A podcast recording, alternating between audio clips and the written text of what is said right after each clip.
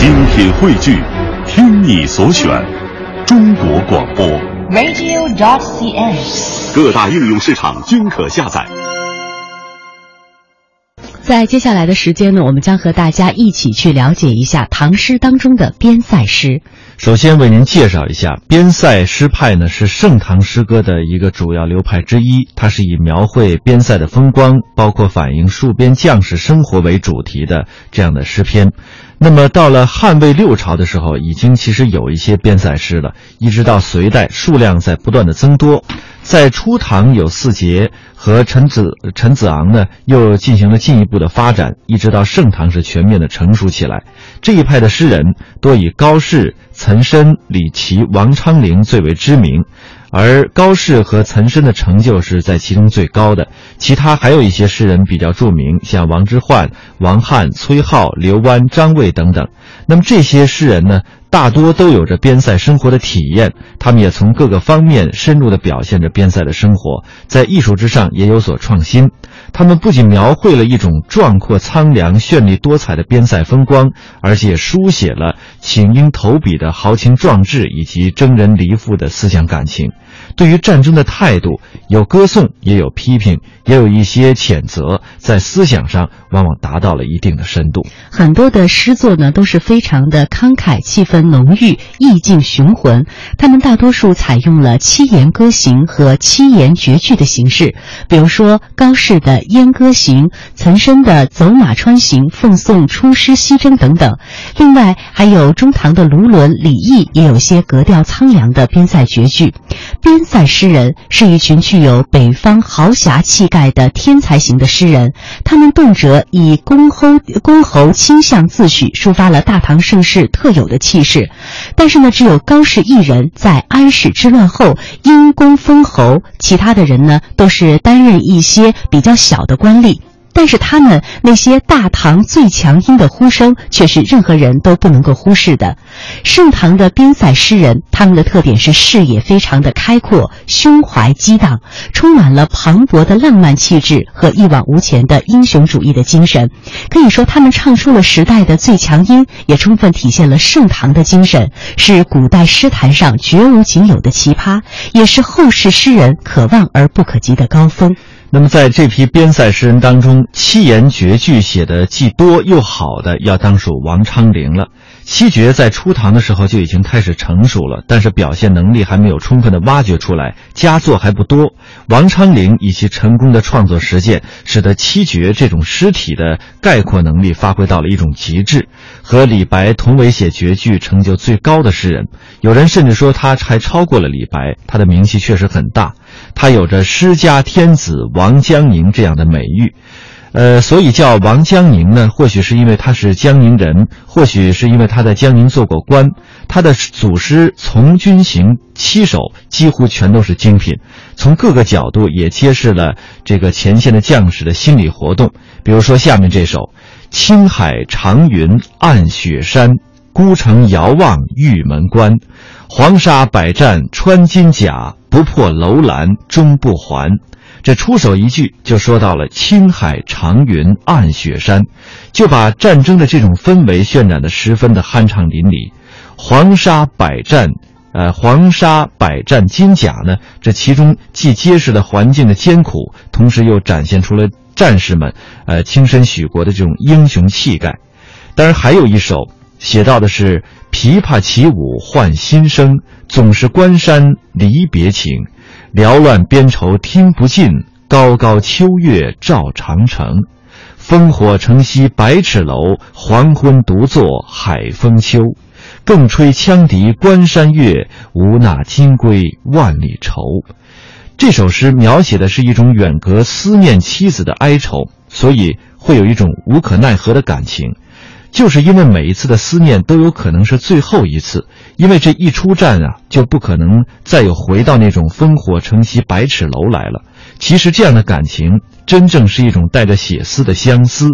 最后说不破楼兰终不还，当然这其中呢有着一种英雄的气概，但是诗人也看到了战争也给普通的士兵带来很大的痛苦，并没有一味沉浸在立功封侯的幻想当中。他的出塞呢，更是古今传颂的名篇，被誉为是唐代绝句的压卷之作。出塞。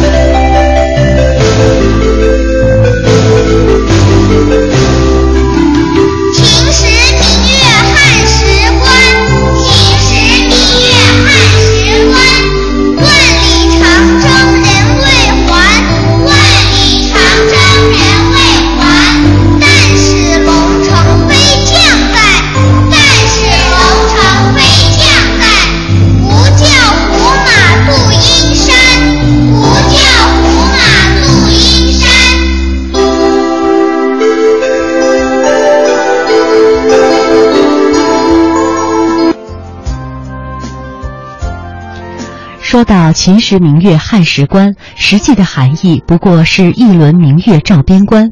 然而，把明月照边关这种悲凉的意境推到了秦汉时期，这一句就由写眼前的实景变为了饱含历史深度的虚景，虚实相生，从而使这句诗的内涵变得无比的深厚。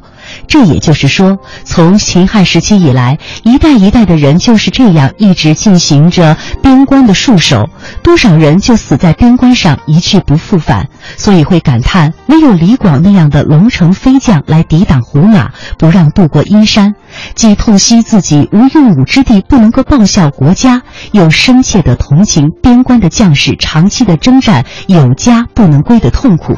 世人不知道，也不可能知道该怎样来避免这种历史悲剧的重演，所以他只能幻想出飞将李广用战争来制止战争。但同时也深刻地意识到，昔日长城战，闲言意气高，黄尘足筋骨，白骨乱蓬高。就算是能够用战争来制止战争，这也是白骨乱蓬高，同样是一个悲剧。说到了边塞诗，还有一首诗让很多人印象深刻，这就是《芙蓉楼送辛渐》。芙蓉楼送辛渐。王昌龄，寒雨连江夜入吴，平明送客楚山孤。洛阳亲友如相问，一片冰心在玉壶。新建。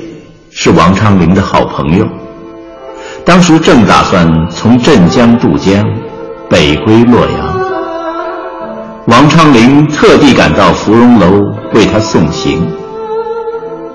那是一个阴沉的秋夜，大片大片的雨云悄悄侵入无处上空，寒江寂寂，细雨蒙蒙。